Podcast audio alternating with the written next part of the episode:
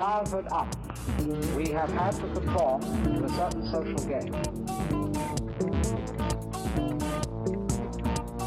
And so we're in a constant state of competition.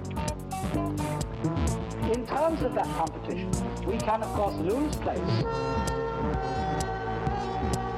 and in that sense make mistakes. Criticism, secret. You can't make a mistake.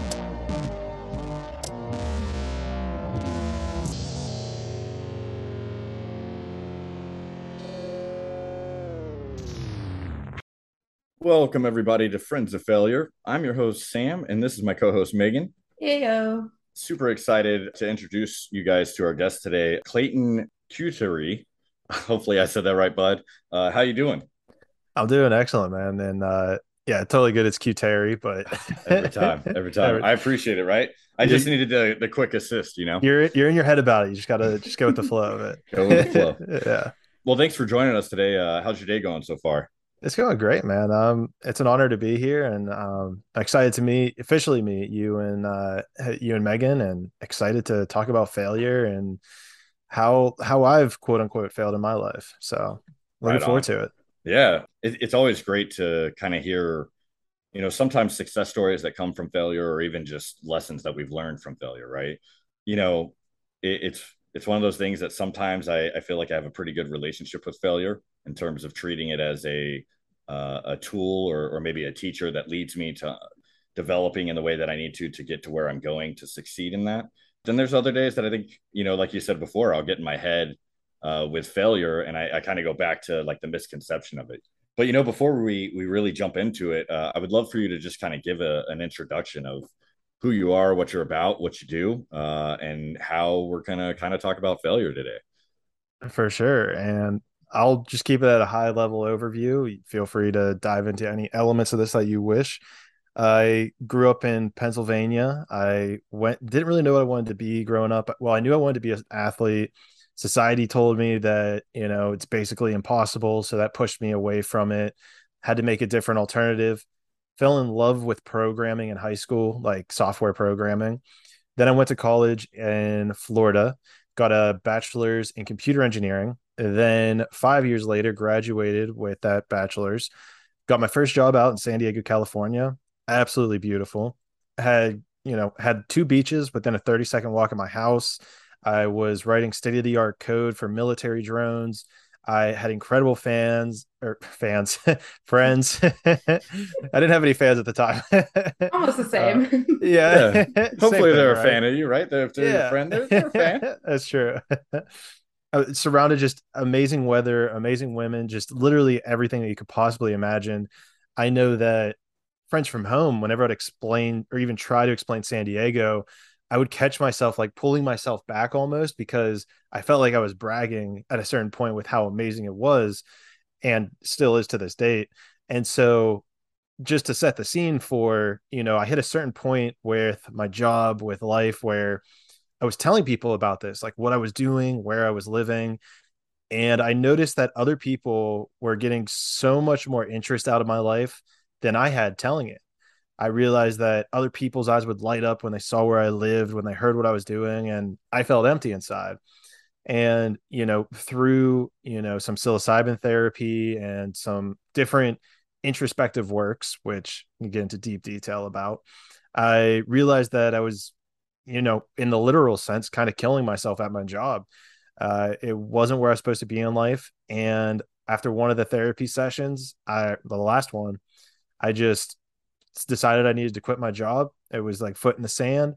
Felt so energized after making that decision. So I quit my job and decided that my next plan was to travel the world. Uh, I had saved up a good amount of money. I'd paid off all my debt from college, and it was just the next chapter was to travel the world about a weekend i started my podcast which was called is called now traveling to consciousness and i basically just talk to people about spirituality quantum physics and our place in the universe and how that works out and so yeah i've just been absolutely loving that ride i've been to over 11 countries now and yeah i'm just i'm absolutely in love with life and i could not have asked for it any other way that's beautiful on some similar scale, I'm kind of going through that now where Mm. I'm trying to figure it out. As a person that definitely would label themselves as an overthinker, I've had certain therapy, as you would say, that has helped me understand myself from a place that doesn't overthink, right? And sees it from such a far away perspective is almost how like almost as like looking at it from above and, and separating myself from it, but still understanding that I'm a part of it and connected to everything. And you know, it all sounds kind of crazy to to anyone that hasn't gotten to experience it yet or or experiences versions or pieces of it but doesn't understand what they're experiencing, you know. And I wouldn't say it's quite the norm yet, but it's definitely growing. More and more people I would say are I guess the term would be waking up. You know, mm-hmm. I I always like the analogy of like waking up from the matrix. You know, the good one. yeah, I always say like the Matrix is a documentary, not a not a movie for entertainment. But I, I guess it's I guess it's both, right?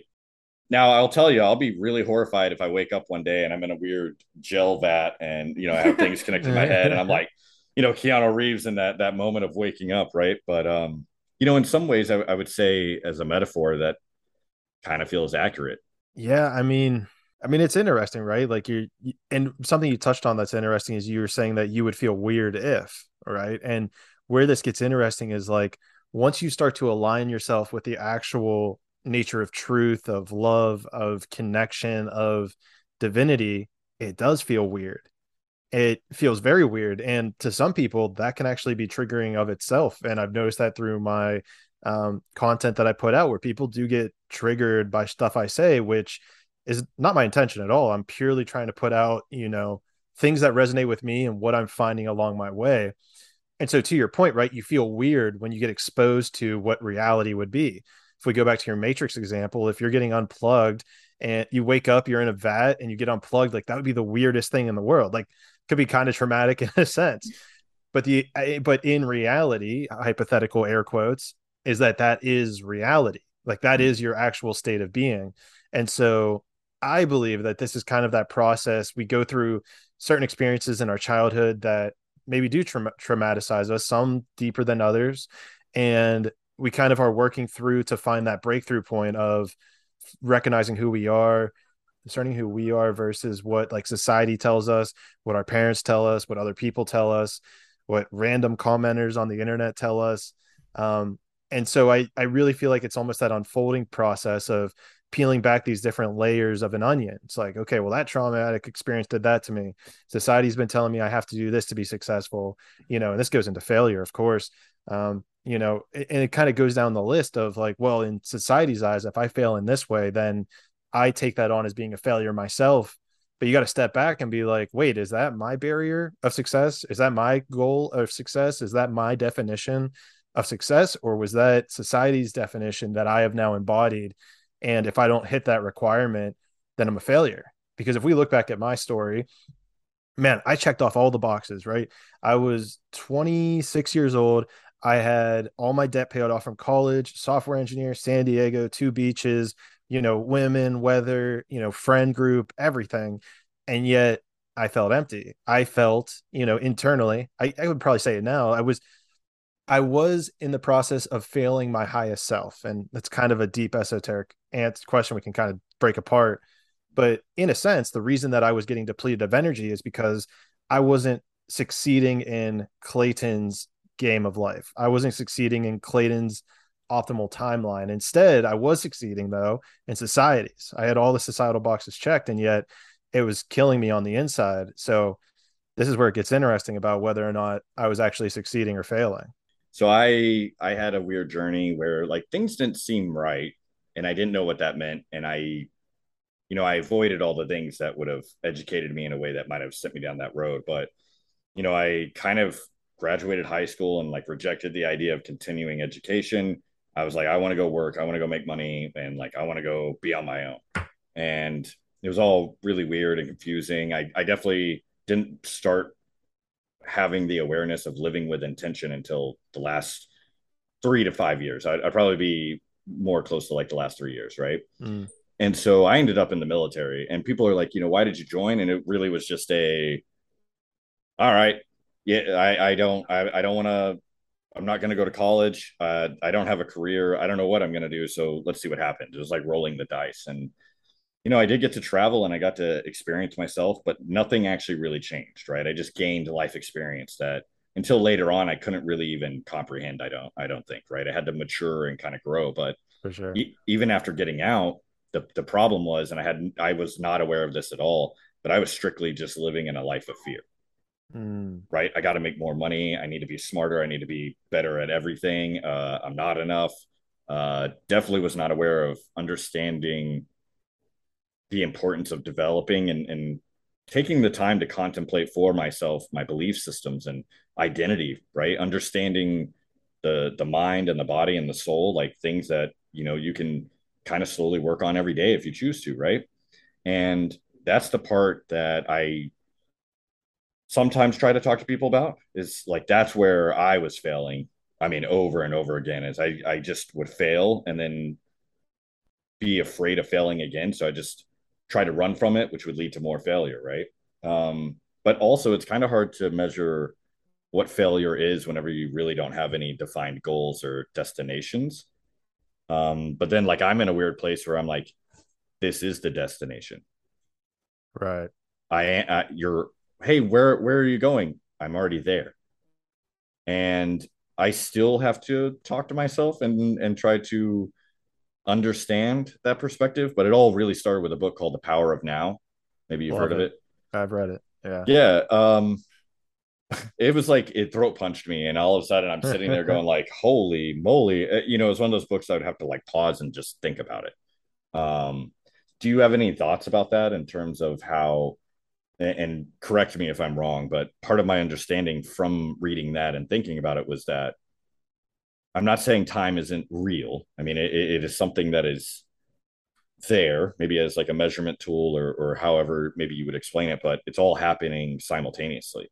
You know, the the seven year old that I was is still here now. The 70 year old is here now. And of course, me being 34 is here now. It's, exactly. all the same right? Well exactly and if you close your eyes and anyone listening to this podcast can do this in 30 seconds is just close your eyes and imagine yourself as a seven year old it's like you are now a seven year old you mm-hmm. can close your eyes and imagine yourself on your deathbed which is actually a really therapeutic and helpful thing for people to do if they've ever like imagine you're on your deathbed and like you know being like okay is this thing i'm worrying about right now something worth worrying about? Like am i going to care on my deathbed?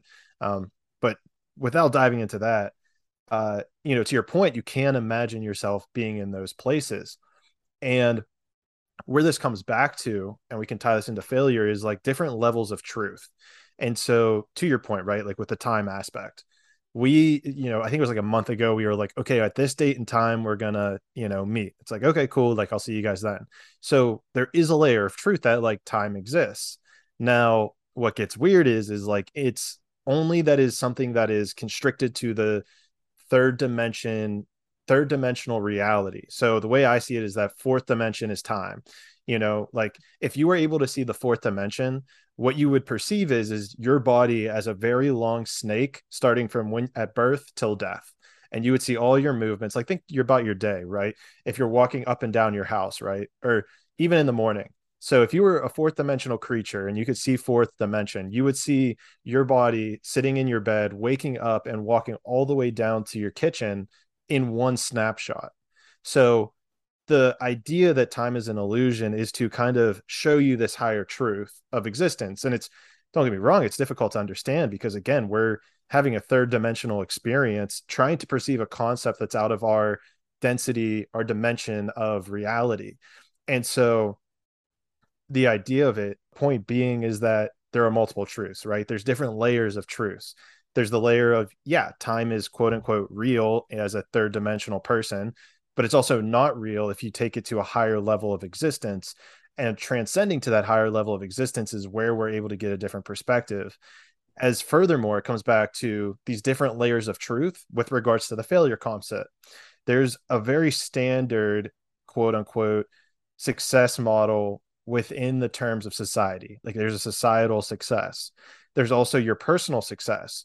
There's also your relationship success. So there's all these different things that can contribute to the idea of being a successful person. Now, it just becomes down to aligning with which one of these truths you wish to embody and wish you true wish to live. Like for instance, like there are a ton of off the wall things that I post on my Instagram account. Like I find wild stories about we can go I mean, not to sound crazy, but fuck it. Um uh yeah. from you know, stargates to aliens to reincarnations to people remembering past deaths and you know my whole perspective is just a question. It's like, hey, I found this thing, something about it feels true, you decide. And the fact of the matter is, is it's it's very fascinating to see the people who push it away and dismiss you as crazy. And then there's other people who think it's like the most fascinating and real thing in the world. And so what my point is is like you get to choose what you want to align with. Mm-hmm. What like and what I encourage is is and again, it's a pick your own adventure at the end of the day. This is all a pick your own adventure. Um, what I choose to is like figure out and keep updating my belief system such that I'm aligned with what makes me feel the best, what energizes me the most, what makes me at most peace with this present moment. Because why would I take on something or why does it even make sense to align with anything else? I mean, even if someone else holds it as their truth, like that's fine. But I found a way that makes me feel better, that makes me feel more energized. So why would I not choose that truth as opposed to a different one? I, I think something that's important is like, I think you can believe whatever you want to believe, right? There's plenty of religions sure. out there that you can delve into. And, and if that helps your quality of life and understanding of self, I think by all means go for it, right? At the end of the day, as long as you're not hurting other people, and that's mm-hmm. where it gets weird, right? Is that you'd be like, oh man, I was reading about Buddhism and, and I really align with it. And you're talking about it, and people are like, you know, it's not the right answer. You can't be doing that. And it's like, but you're not hurting anyone by believing in Buddhism. And yet right. people, you know, and so where where things really changed for me and I started kind of uh, like being able to agree with what you're saying was when I read a book called Mind Hacking Happiness and I don't know if I agree with the title, but like it wasn't my choice. I, you know, whatever. I'm being picky, but it, it, the author one day is going to be like, "What's your deal? Why don't you like it?" Um, but he he talks about how the brain works and why it does what it does, and then at some point in the book, it, it explains to you very well um, what identity is and why it's there, and what how identity affects your life. And um, one, I was confronted with, I was like, I don't really identify with much things. Like I had to think about what what do I connect my identity to? Um, but then the other thing being, I've I've known individuals that they identify with so much that it's overwhelming for them. Oh, you know, for, for sure. And I think that's a huge lesson at some level we all need to learn, which is this idea of attachment. Like if I ask you, who are you? You know, this is something I've asked myself is like, who am I? And even if I sit here and say, you know, I'm a white male with a beard and my name's Clayton, it's like something about that still feels off. Like that's not like the full truth of who I am. I'm just giving you physical characteristics. I'm giving you words that we've used to categorize certain things, whether it's a gender, whether it's a name to spec- specify me. Like none of these things are like exactly what I am. They are just a third dimensional title or word or category that we use in our everyday language to describe something. So for to say who am I? and then you come back with either your job title or your relationship status or you know at some level there's that's not like the highest truth in my mind. And to get back to your thing there's a level of releasing attachment to these third dimensional titles that we've assigned to everything in our life. Mm. So I, i've been wanting to ask this. When you decided to quit was it part of like identifying a new truth or maybe you weren't attached to that image of success anymore. What really there's not always just one clean answer to it but what pushed you over to be like i'm not too scared to try something different it's a it's a good question. And you know quitting was something i was grappling with for probably about a year and a half ish maybe two years. Um, my boss was a great guy absolutely great personable guy but then whenever it came to being a manager he just wasn't doing a great job uh, the company the leaders the quote unquote leaders, the people, let me rephrase it, the people in leadership positions uh, were not the most constructive or helpful to someone coming out of college, in my opinion. Or maybe I just wasn't primed to learn from them. I mean, that's also another possibility. And so I was grappling for a while. Um, like I was saying, I came across psilocybin therapy. And on my third uh, third therapy session, uh, the message that the universe was screaming at me was do what you fear most. And for some reason, just the way that it hit this time was what actually got ingrained in me because I've read plenty of books. I've heard plenty of seminars of people saying, like, you know, you just got to go all in. Alan Watts is very well known for do what you fear most, or um, I don't think it's do what you fear most, but do, what would you do if money wasn't an option kind of line of thinking. And a part of me, like the sub, honestly, like the the conscious part of me, I like agreed. It was like, yeah, that's true. But then from a subconscious and my actions, it's like, well, then why are you still going to this job you hate? Like, if if you actually truly believe that, you wouldn't be going to this job that you hate. And there's a there's a dark path with that that as well. There's a line of thinking that I always think about when that comes up. Um, but the point that I'm trying to get at though is just like you can consciously believe something and then your subconscious programming and the actions that you're implementing day to day are not going to align with that. And i believe that that actually might be part of the catalyst for change. That it might actually be what uh, you need to feel. You need to feel that stress and struggle to realize that you don't want it. And so by bringing those into alignment bringing that conscious brain into alignment with your subconscious by actually taking action off of those things that you intrinsically know to be more true than what you're currently believing that's whenever a whole new a whole new element of the world just unfolds for you. Man. Because it, it is it sounds scary for a lot of people right? For sure hey man for sure. quit your job. Um well i i have bills to pay. Dude. Well- dude because there's so many times it's so true because there's so many times now after doing it after quitting my job where i hear people complaining about their job or uh you know it's like i can't believe i have to go to work tomorrow. And i'm sitting there like you don't have to. And it's like oh duh, yeah i do. Like we can't be all as lucky as you. And it's so crazy from my perspective because it's like it's just a decision. Like it's just a very quote unquote simple but we in our minds we make it out to be such a a bigger thing a bigger monster than what it is. And you know something that um uh a lot of great philosophers i can't think of the specific one off the top of my head have talked about but the craziness with fear is that you have to confront it in order to minimize it. There is no other way to go around it. Uh, if you're afraid of failing at something, you have to commit, you have to face it, you have to go after it. It's like, you know, and this isn't anything new. We've known this for years and years. Look at any, any well written story, Harry Potter, look at any like medieval guy, you know, the classic guy with a sword who has to go slay a dragon in a cave that's far away to save his village. Like it's you have to go and face that fear, the fear of the dragon, and stand up to it and say to it, I'm not afraid of you. I'm willing to do what my soul is aligned with in order to do it. And I mean, Valhalla's on the other side of that. And yet nobody, I mean, whether it's our education system, whether it's, you know, the conscious level of humans you know there's a whole bunch of different things i believe that go into it. But i truly believe that if we're able just to push through that fear if we're able to just say you know fuck it i know the universe has my back and do things out of fear no matter what that's really when you get to know yourself better and you get to take on more things that are scary. So i uh, let's do this all right? It's it's inevitable all right? So i want to i do want to talk about the education system, a perspective of it, right? And I'll start.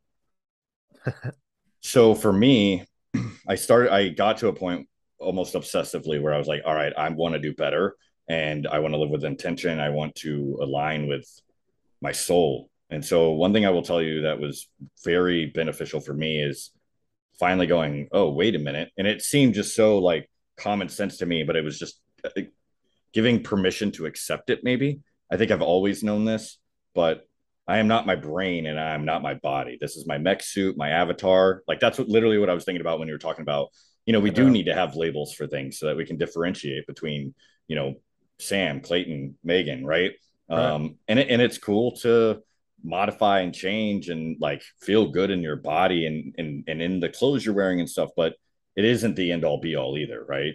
Um you know I've had times where like I, I don't grow like a super great beard, but I'll let it get crazy sometimes. And I'm like, dude, I look like a crazy person.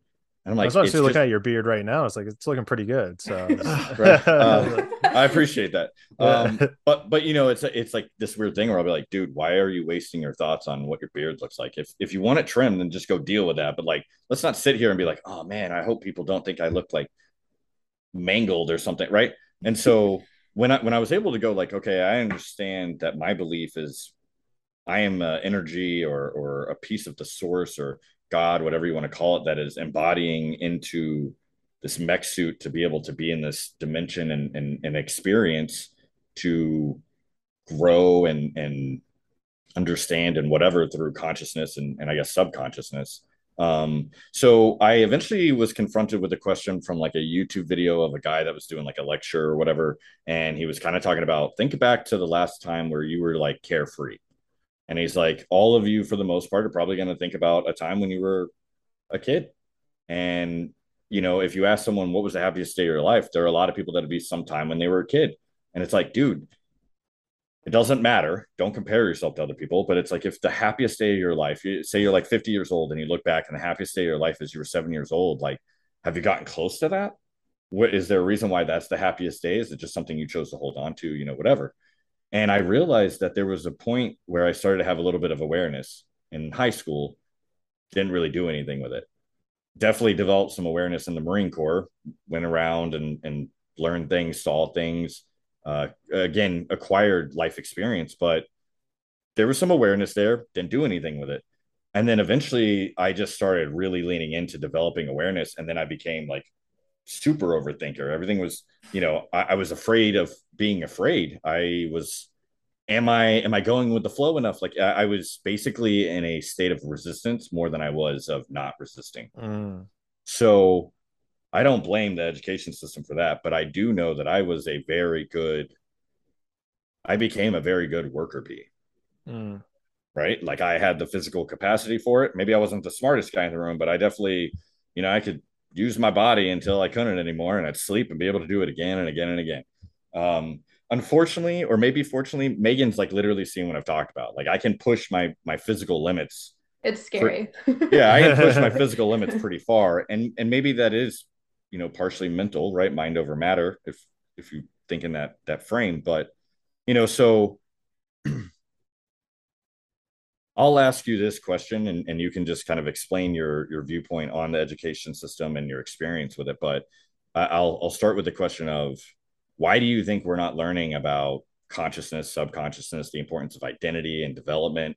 You know, um, and I'm just I'm shotgunning a bunch of phrases out there, but you know, even like sure. the frequency that our brain runs at, uh, the importance of understanding time from multiple perspectives, um, sure, things that could very much, e- even though I, I think that adversity is very important during this lifetime, there are things that would very much help our quality of life during those trials and adversities and sufferings, and even being able to have better quality of enjoying peacetime, if you will why is that not taught in school? Why wouldn't we at least throw that out there so people could contemplate it if they wanted to, right? Right. And there's a historical answer to it, which I'm sure you might already know. And then there's a, a esoteric or metaphysical or spiritual answer to it as well. Um, to make sure we're on the same page, the uh, my understanding, please correct me if you guys know better than me on this, but the history of our education system is actually based off of the Prussian Empire. And the way that they had set up their schooling was to create great warriors, like, you know, yourself included. And the whole point of it, you know, you think of the way school's structured is, you know, we're going to sit you in single file lines, you know, in that little box formation. Um, when the bell rings, so to get you triggered is to get you up and then walk into your next class. You know, you're listening to people take you directions. And even more so, not even just to create great warriors, but it also created uh, what um, was needed at the time in the labor. Uh, the labor that was needed was with regards to um, like factory workers, like working the line. I believe uh, like Rockefeller or like one of those imperial uh, yep, titans right. at the time, their whole goal was to just create great workers. Um, now, you know, I so that so right so like from a physical like world perspective that's why quote unquote we have the system or at least started if you get from uh if you want to look at it from a more spiritual or esoteric point of view I my first line of option is that maybe we just didn't know better. I mean, you know, it's taken a long time for us to figure shit out. Like it's and by no stretch and this is what kind of blows me away whenever you look at a lot of the stuff in the political landscape today is that shit take has taken us a very long time to figure out. Uh, the perfect example in my mind is slavery, um, because I know that in the Bible, even you know in the Old Testament, it talks about things like how to properly, um, and this and this might trigger people, but like it talks about how to properly address like your slave, like what are the actual requirements around a slave? Like you know if they're good for 7 years you should let them go. Like you shouldn't beat them or you know certain things like this and where it gets weird is is that my belief is that that is the very first instance of humans actually thinking, hey, maybe we shouldn't have slaves. Because in order for you to understand something's like wrong, you kind of have to have this level of conscious awareness or conscious understanding to get there. And it takes time, which I mean, it sucks in the grand scheme of things, but that's just how it happens, right? And that was probably written 10,000 years ago that the Old Testament, maybe fewer than that, I'm not 100% sure. Uh, but the case in point is though is that it took us six to eight thousand years to actually from that first thought of like oh maybe we should actually kind of treat them nice to we probably shouldn't have any at all. And even more so you know there's still countries today that still have slavery which is obviously terrible but the point is is like now we're you know still trying to figure out like the proper integration all the things that we put in the system that aren't perfectly aligned you know and you know the whole outcast. I don't want. I would try to stay away from the political landscape, but the whole point is is just to unveil that some things just take time to figure out. Like some things just take time for our consciousness to evolve to a state of like, oh shit, like we probably shouldn't do that. Or in this conversation, oh shit, we should probably teach kids this, you know, and it's interesting because I'm thinking about it in regards to sex education. And I know that like my mom, um, when she was I think in high school, her parent she asked her she was got a project in health class, and the project was to ask your parents, you know, where you know, ask them questions about sex, and this was like their like way to ask them. And so my mom asked her mom, uh, where is sex supposed to be taught? And her mom, my grandmother, responded that you're supposed to learn from your peers. And it's like, that's so wild to me that that's the line of thinking from just two generations ago. and yeah, well, I mean, this is obviously like one specific yeah, yeah. person, but I yeah. the grand scale idea. And then I look back on my life and like in health class, sex education was never taught. We watched like Remember the Titans and like Coach Carter and all the great like sports movies. and I just like like at the time I'm like, fuck yeah. But then now, you know, being where I'm at today, I'm like, why the hell did they never teach us this shit about like the power that is in sexual energy? Like, you know, why they never teach us like getting to know your body and okay, this is kind of embarrassing, but I'm gonna just say it. Like we talk about failure. You know, I didn't even fully understand what circumcision was until like I was a junior in college. It wasn't until I was a junior in college and I was like, oh shit, like I thought that was something else. So like my uh, sexual education was even so terrible up until I actually had to get myself to do it. And even my parents, I asked them, I was like, why did you guys never teach me? And they kind of thought they did. They kind of thought the school did. And I mean, even just that's such a mishap. But to your point, right? It I, I think there's also this level, and I guess I'm going on with a run on sense here, but I believe that You're there's good. also a level of us actually understanding that there's a problem in the first place, right? If everybody is being indoctrinated to go to school, to go to college, to make it to the next level, like then that is what the ipso facto is. You got to make sure you get your 401k so that when you retire, you're going to be well off and not have to worry about money and it's like dude the that's been such a falsehood. Like the scarcity mentality in our society has been so ingrained that that's the outcome. I think it's a huge part of our obesity problem in america. I think that scarcity is a huge reason that we still have wars to this day. And you know it plagues a lot of people. And i believe there's a great book called a happy pocket full of money. Highly recommend anybody wa- reads it.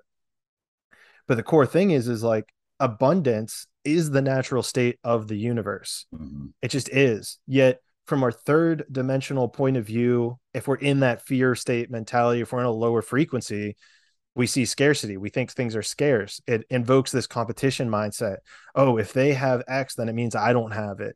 when in reality the state of the universe is abundance and it's really up to us if we want to choose to align with that or to not align with that and and so to get back to the learning thing my hope is and i mean it's been wild over the last you know year or so with all this stuff falling out and whatnot but my hope as at least is at least you know we're able to start to talk about these things start to talk about these crazy ideas and i mean even from my look you also have to go against the fear of being ridiculed. You can go to my TikTok channel where I talk about the Gospel of Thomas, which was a book that was left out of the Bible, and I get absolutely blasted every not every single time, but majority of like the first ones, like people were like, "You're doing the devil's work. You're a heretic. How can you even call yourself a Christian?" And I'm like, I never even called myself a Christian, so I don't know what you're talking about. But the point is, is that like there's a fear even to challenge. There's a fear to even challenge the status quo so you have to even push past that fear to then open up a new idea to society. And I still see it on my Instagram today where you get people who absolutely love what I'm putting out, and then people who are like, dude, you're insane, bro, trust me. Can you imagine being this stupid? You know, stuff like that. And so there is this level of needing to push past fear in order to even challenge the status quo to make a new outcome and to help people realize that so much more is obtainable than what we believe. And truly, I mean, you listen to the way some of the greatest minds and people of our time, you know, even the past talk, it's like they can see that there's like this bigger picture out there. At least, you know, some of them, it's probably about 50 50 if you go backwards far enough. Um, but like we're just getting to this point where you can kind of tell by the way certain people talk, like whether it's timelines or the space complexity that they look in, or whether or not their views are on competition, of whether or not they're going to be influential in their life. I almost said successful, but then I was like, depends on your measurement of success. influential, yeah. I grew up like feeling and thinking like I was a, a weirdo. Um, and I, I wasn't like necessarily upset about it. I knew I was a really goofy, silly person. So I was like that kind of equals weird, right? But there were a lot of things that it kind of makes sense now as I'm really embracing, I guess, the journey for what it is. And it was that I was kind of I was unusual and I wasn't quite normal because you know my brain wasn't necessarily acting accordingly is how I would say it um, yeah. which is a good thing now because hindsight tells me you know there were things I had to go through so that I would have to learn how to forgive myself forgive other people I'd have to learn how to love myself and learn how to love other people not only the people that I really want to love but maybe even the people I don't want to love um, because I, I do think that love is the answer and that's just like the simplest form of it. I think there's a lot of complexity in that. Something I wanted to go back to just because I think it's very difficult for people. You know, it's not, I don't come from a moral standpoint. I'm, I'm talking about just like human well being and, and, and the effect of the consciousness. But you learn about circumcision because you learn sex from porn, right? Sure. And no one talks about what is happening through, you, you know, it, it's weird because I've, I've tried to have the conversation with different men um, about like our life force and what happens if you're just constantly just throwing it around, whatever you want. And it's like, hey, cool. If that's your thing, whatever. I'm not, I'm not the porn police, right? But it's something that should be a conversation. It should be talked about of like, why is it more kids learned about intercourse through pornography or even Hollywood movies than they ever did from real life experience? And, you know, even like the, just the mentality I, don't know. I, I still try to wrap my head around tr- trying to. I, I'll, I'll just get to this point where I want to get, and I am hopeful as well that as a society, maybe we are going to have to deal with some very intense hardships. Uh, sometimes I refer to of like a societal collapse where we have to try to start from, you, you know, rebuild something and, and restructure it so that as individuals and, and wherever we are in, in this journey that we we choose like I, I love how you said pick your own adventure right you get to yeah. choose man if like if you're all about business and you want to go make tens bajillions of dollars and like that's that's your thing go do it right? If that's what you align with it's not that it's right or wrong it's you know what is your perspective? What are you focused on?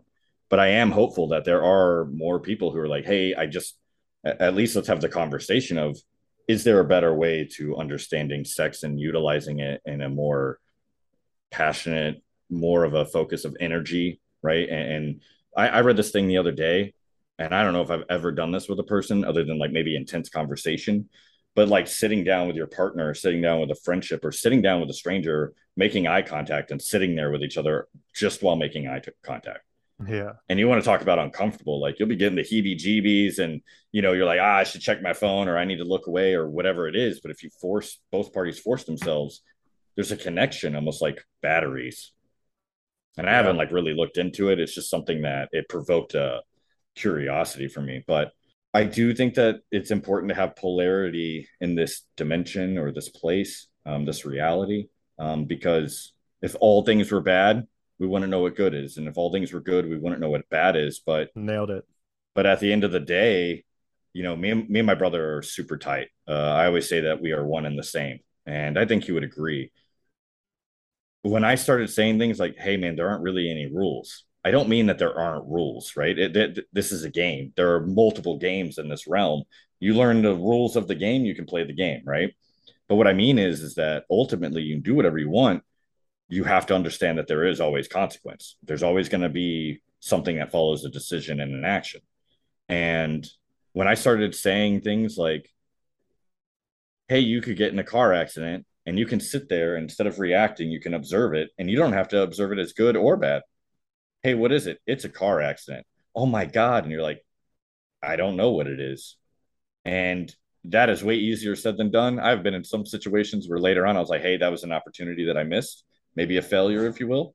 But I was able to learn from, okay, next time I want to try to have that protocol in my head of like, wait a minute, this is really intense, but just take a second and go, what is it from a standpoint of no polarity?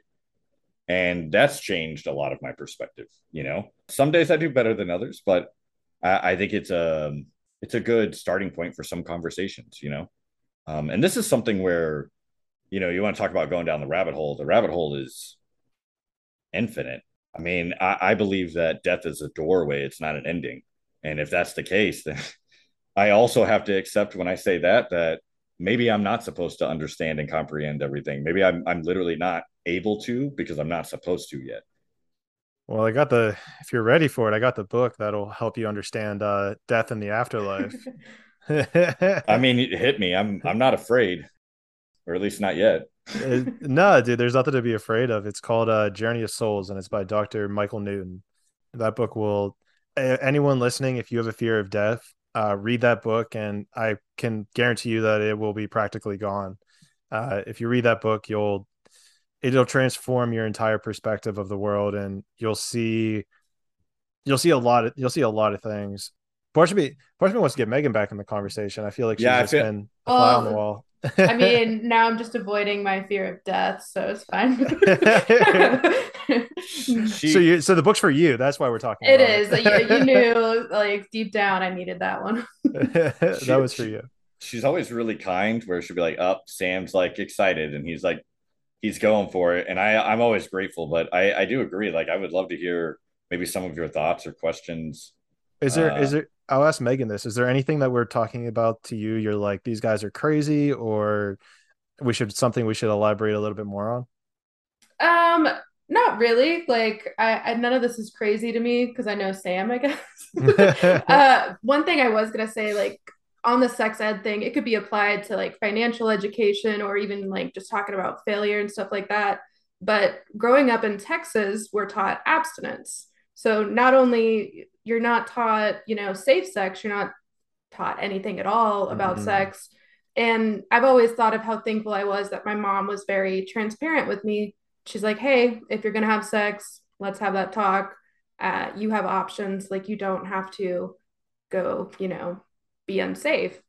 And most of the population probably doesn't have that, which I didn't know how grateful I should be until a lot later because I could be in a very different situation.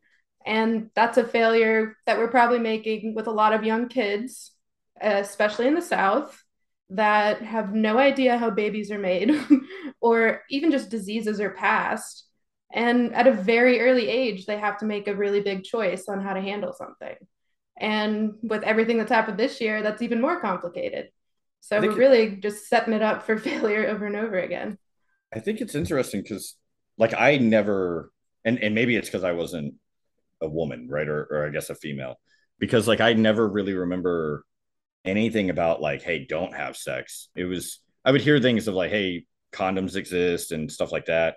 But I remember like in sixth grade, I was like, all right, first day in middle school, I was wearing my big boy pants because you know that's one of the things they kind of trick you into believing is like you're you're graduating in life, I guess. rite of rite of passage. And the girl next to me was like about to have a kid. Jeez. And so so I was sitting next to her, and then it was the first time I ever met someone. We were definitely different cultures. His name was Muhammad. He was kind of shy, but you know, we talked a little bit, and I was like, that's kind of cool. And kind of where he came from. But then, you know, I didn't really get to talk to her because she was like, look, I'm not going to be here very long. Like, once I have this kid, I'm not going to be allowed to come back. So that was kind of crazy for me. Like, when you were just saying what you said, Megan, like, nobody was like, I don't remember anybody telling us or being around anyone that would talk about abstinence. I remember hearing actually a lot about is it Catholicism where it's like, hey, we don't use birth control. Yeah. Like they, they keep it natural. And so I would I would hear about people where you know, I'm like, I have I have a brother, and then people would be like, I have like six siblings, and I'd be like, what? And they'd be like, yeah, and I'd be like, you know, I don't know if my mom and dad could handle six kids, you, you know, and I think it's so crazy how just the three of us we could have very different conversations about how we view sexual education from like our upbringing and our experience. Yeah, I mean, and something that I think might be able to wrap both of those conversations together uh, I had someone on my podcast recently. What episode was it? 49 maybe? 48? 48. She uh she was actually the girl who facilitated me in my plant medicine th- therapy and she was like a very her was brought up very religious and a huge thing with their thing and Megan I'm sure you were familiar with this is like if you have sex before marriage then you're like ruined like it's not like you're done like this this isn't gonna work out you're going to hell and so, first of all, that is a very traumatizing thing to even tell to a kid in the first place. And then on top of that, her story, she got raped for her first time. And so then her whole perception was just like, I'm unworthy. I'm not worthy of it. Like anybody can have me, but I just hope that the last person like actually cares about me. And so she had a crazy story to even just kind of piece that together with her own, you know, understanding. And I mean, there's so many drops of the ball in that whole story, but it's just it comes back to what you're saying is like, you know, it, it goes on both end, right? There's like no education or there's a fear of actually doing it. And as we were talking about with fear, it like it, it doesn't work out because especially if it's misinformed fear, you know, there's this element of trying to conform people to do what you want them to do. And so you use fear to do it. And it you nobody has to look any further than news. The most powerful tactics in the world to control people. I'll tell you right now. And you can use this for good or bad if you want, but I don't recommend it for many reasons. But it is guilt, shame, fear, and anger. So if they can convince you of any of those four things, you should feel guilty about this. You should be ashamed about that. You should be angry about this, um, or you should fear this. Then those are the best ways to get people, hypothetically, get people to do what you want. And if you turn on the news, that is words after words. Every single sentence is based around those four principles. And what happens is, is that from a, a consciousness perspective, is that it keeps you in a lower vibration. There's a this book kept coming up in my mind. It's called Letting Go by David Hawkins. Um, 10 out of 10 recommend it. But uh, Dr. Hawkins came up with what's called the um, levels of consciousness almost. And what it looks like is a a graph that kind of starts at the bottom and raises up. And at the bottom is like there's elements that we talked about where it's like guilt, shame, fear, um, anger, and then it transitions kind of into like bliss, joy, happiness, love, enlightenment, peace. And so the idea is is that these different uh, words carry different energy, and those energies are measured at a certain frequency. And so it's like a logarithmic scale, right? So it logarithms logarithmically increases in like the energy vibration signature that you're putting out. So what happens is is when you're controlling someone from one of those four mechanisms you're keeping them in a lower state of consciousness you're keeping them in a lower vibration you know whether they're angry about someone else whether they're afraid of something else like and and where it gets wild is it's like it's your choice like so you know at the end of the day like maybe and this is where it gets weird is maybe we needed to experience some of those things in order to be aware of what they were like. Like i've experienced shame in my life i've experienced guilt i've experienced anger and it's always been my process to transcend those emotions. You know right when it comes on okay let's transcend this. Why are we feeling this way? Oh they're projecting something onto me about myself and trying to convince me that that's who i am and that's like all right i already know that's not who i am so let's transcend it. And it can very much be that they're operating from their own they're operating from that modality in themselves. And where it gets super fascinating is that, and this is what I've noticed in my life. Um, I actually created a TikTok. It's like the core concept is like if you want to learn to read people's minds, you know, all you need to do is raise your own frequency. So, you know, throughout my life, as I've become more, how do I want to phrase this? Like higher vibration of like a higher state, you know, embodying more of that love, joy, peace, enlightenment type energy I am now able to see kind of whenever somebody comes at me with shame or comes at me with guilt or projects their own belief system onto me. And it's it's so fascinating. I mean you know i kind of articulate it as like reading someone's mind but you're kind of seeing a more metaphysical interpretation of how they see the world. And now it's your responsibility if you wish to make that a part of your world or not like if someone's coming at you with shame or guilt like do you actually want to integrate that and make a decision based off that? I mean hell if you're a content creator like myself that's not going to work out for you. You're you're going to be paralyzed to do anything. You're going to be afraid to say anything. You're going to be you know feel guilty that you i even made a it's so funny because i even made a, a piece recently um, about getting triggered. And this is what's super fascinating and this ties kind of a lot what we're saying is you know uh, the girl I had on articulated it perfectly. You can find it on my Instagram page, but she talked about like the idea of getting triggered. Like if I tr- like you have no idea if you're going to trigger somebody, right? Like I mean, now maybe if you know that they're like a certain race and you use a racist word, like yeah, but that comes back to intention. If you have an ill-mannered intention, then yes, you can very easily trigger people. But if you're operating from the highest good, the highest place of it you can possibly be, then you have no idea what's going to trigger somebody. And the reason that they get triggered can be for a couple reasons. A main one that I've noticed is that you are exposing them to a higher form of belief, like a higher sense of enlightenment. And there's some sort of knowing within them that knows it, knows it to be true, but then the programmer, the matrix takes over and it will fight back against it because it's fighting against that subconscious programming.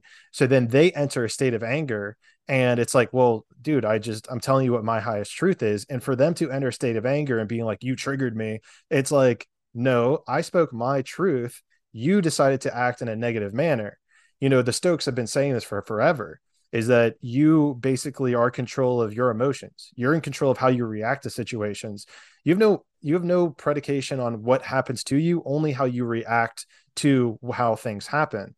And so what's interesting too is like in that comments, like people were like, "Oh, this is so wrong. Like this is so fucked up." Like getting triggered in the comments of me saying like how I can't like trigger people. but it's it's so it's it's fast. It's just fascinating. At my where I'm at, it's just so fascinating to see and and it's weird too because it's like a, thing that has kind of stuck me stuck with me is like I don't want to trigger people. Like I want people to feel bliss and enlightenment and beauty, but but this is where it gets weird. Is I know on my own journey, I had to go to like you know I'll say the depths of hell, but you know, lower vibrational energy in order to understand how to transcend it, in order to understand how to rise up out of it.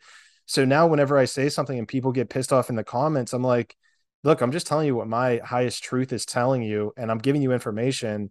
It's not my fault if you get mad about it. It's not my intention for you to get mad. It's purely my intention to bring more awareness and more light to a dark place.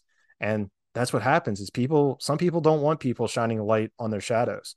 Well, and it's it's not your job to fix it either. Like you literally couldn't fix someone else's view on that. And it's funny that you bring up like the guilt and anger because I avoided those for a while and they they come back. You can't outrun that. Um, but I think I'm I'm finally getting to that point where I'm able to have that neutral look on that. And I had a conversation with someone who I know like we have that guilt relationship. It's just kind of historically how it's gone, but I'm further removed from it now. So when they went there, I was like, that's not how I feel about it. And just moved over and they were like, uh, what? Uh? and we just like breezed on by. And it feels so much better to just be like, I'm not attached to that. you can think like that. I can't convince you otherwise. Let's keep going or don't. it's perfect. I, I have I struggle with it because I I'll reflect on stuff often. Sometimes I say too often, but you know, one of the things that I I believe I've learned is that words are magical, so they can either be blessings or they can be curses. And yet that's why that's why it's called spelling. Yeah. wow. Um, yeah, right. And and like even though I know that, I'll still think back to my day and be like, why the fuck did I say that? Like I I, I I'll be able to go like, well, I was feeling a certain way and you know sometimes i i try to deep dive it like you were saying of well what was it about that you know why why was i triggered if you will right um but then i i'm way quicker to okay hey i'm not to downward spiral. Like you know when i had to kind of i i had to crawl my way out of the own hell that i created. And and it was simply because i was still in a place of like well it's not my fault i'm here. It's it's uh because i'm angry because it's a defense mechanism because so and so did this whenever or that or society like whatever i could i would blame it. And then one day it was like you know metaphorically i, I kind of just looked at the shackles that i was wearing and i was like holy shit i put these on myself. And it was yeah. through all the curses that i put on myself. And you, you know i'm not saying i took i started to try to take full responsibility and that's a daily grind in my opinion. Like i i know it's easy to forget or you know autopilot kicks in man. Uh, i think it's part of the, the the matrix coding. But you know one one thing i'll say is anybody that's listening to this and maybe doesn't quite understand or disagrees or fully agrees like we're all in we're all exactly where we're supposed to be. And sometimes that hurts to hear because there'll be a really messed up time in your life. Some really messed up things could be going on but we are there for a reason. And maybe it's because we we have to understand later through hindsight or through the process of dealing with to get to get to the point of higher vibration. That that's exactly how i would say it. And so understand that the that this process and and you know you can call it waking up you can call it the soul journey you can call it whatever you want but it isn't just puppies and rainbows. There's definitely points in my life where i wanted to move on i wanted to grow but i still had to grieve the past. I still had to endure letting go in, in some cases, but it was very much sorrow filled. Like I, I was happy later on, but I had, I had to deal with those things. Like it was still like, just because I'm like, oh, I don't want to feel sad about it doesn't mean I don't have to process that anyway. Right. Something that really changed for me was like, uh, we've had other guests talk about it, books talk about it. I try to talk about it in the way that I, I try to understand it of you know you you call me something and it, it makes me feel angry that emotion chemically in my brain is about 90 seconds after mm. that it's me perpetuating and, and fueling the fire right and and mm. sticking to it or sticking in a frame of mind that aligns with that anger that i felt in that that moment and you know one thing i'll say is is it's it's not the end of the world to feel uh, i would say like negative feeling emotions but there is a way to get to a point where it's almost like a neutrality right? Like bliss, I don't think is just like dopamine and happiness. I think bliss is more of calm. You know, like like did you say the highest part of it was was peace? Yeah, I believe it's it's either peace or enlightenment. You can look up a really good chart that will describe like the uh, emotions, and then it'll also show you how it appears, like in your body or like mm-hmm. the state of mind or like key phrases. So there's some good charts out there that go into that it's a it's a wild it's a wild ride. Um, and it can be a scary roller coaster or an exciting roller coaster. Some would argue that's the same thing right? Uh, it's exciting and uh. scary uh, because it's the same thing happening all the time right? But unfortunately i think that's where we're going to have to stop. And maybe maybe you know that's a good stopping point where people can take a second think about it or maybe for some people this is a horrific cliffhanger of like wait a minute like is there a little bit more that we need to know before you leave for the day? But well here i'll give you i'll give you that that little bit that's screaming at me to share. Um you know you were talking about how some people might be in a terrible place and you know it's difficult to hear these kind of things. Yeah. The simplest way i can describe it right is if uh is the phrase you know you win or you lose right and the phrase you win or you lose is based in a scarcity mentality. It's based in that competition mindset. You can reframe it. And this is something I learned from uh, jujitsu. I train Brazilian jiu-jitsu and it's something that I, all the Brazilians say, and it's you know beautiful. Like there's something over again that keeps happening. It's because there's something there for you to learn. You know, our third dimensional mind thinks it's lost, lost, lost but reality it's an opportunity for you to learn. And if you're not learning if you're avoiding the learning that comes with those lower vibrations then you're going to just keep repeating it. So you know and it even goes to a competition standpoint. Whenever i've competed i've won multiple jiu-jitsu competitions but whenever i win i don't learn anything. It's only whenever i quote unquote lose the match is whenever i actually learn something i need to do better. So I think that's what I would love to help you with uh, signing it off on is that it's not win or lose, it's win or learn. Love it. Um, yeah, it, it made me immediately think of something that I've recently tried to think about at least once a day is like fail faster. And mm-hmm. then it turns into like, I want to fail because, again, like you said, learning, right? Fail faster. Now that doesn't mean go jump in traffic and be like, "Oh, hit me." yeah, you car, can't but... force it, but like it's not bad. um, I want somebody to deny me a job position. They're like, "I don't." that doesn't count as failure. You asked for this, man. Um, yeah. No, but that that was a great point, and I really appreciate you sharing that. I I think that that is the way that we finish that conversation for now, right? For now, um, Megan, you know what time it is. Time for Megan's corner. She, she's like, it's three fifteen. I was like, no, not literally. Oh. No, you're gonna ruin it. yeah, time's time's not real. So yeah, hey, I'm kind of confused. one of us. What? No.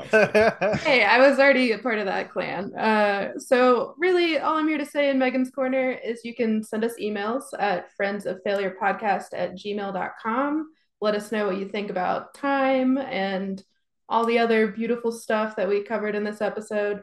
Uh, and you can find us on pretty much every social ever. Um, and we're going to also link Clayton below wherever you're watching or listening. One, one day I imagine we're going to be very exclusive with the socials we use because there'll be like 900 of them. And if we were like trying to do every single social, uh, social media, we wouldn't be able to like keep up with the, with the algorithm, you know?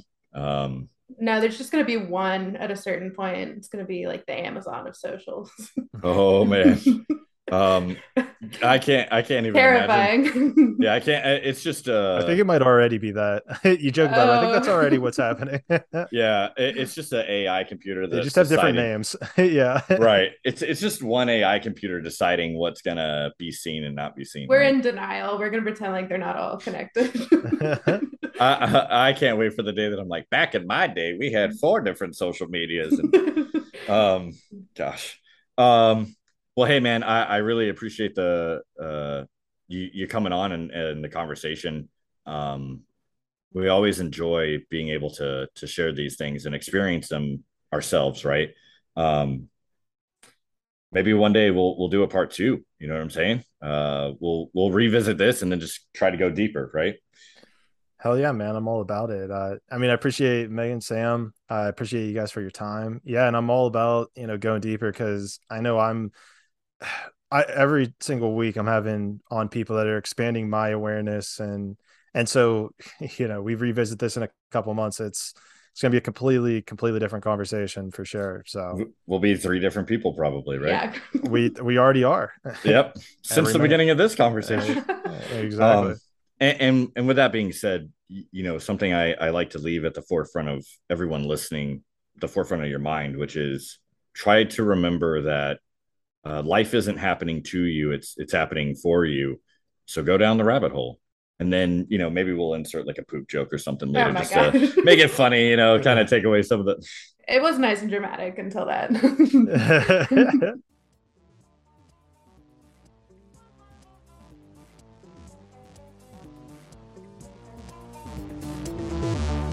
If it's not i'm stronger than you it's i'm wiser than you i'm more loving than you I'm more tolerant than you.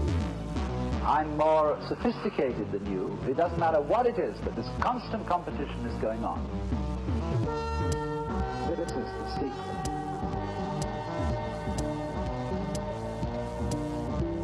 This is the secret.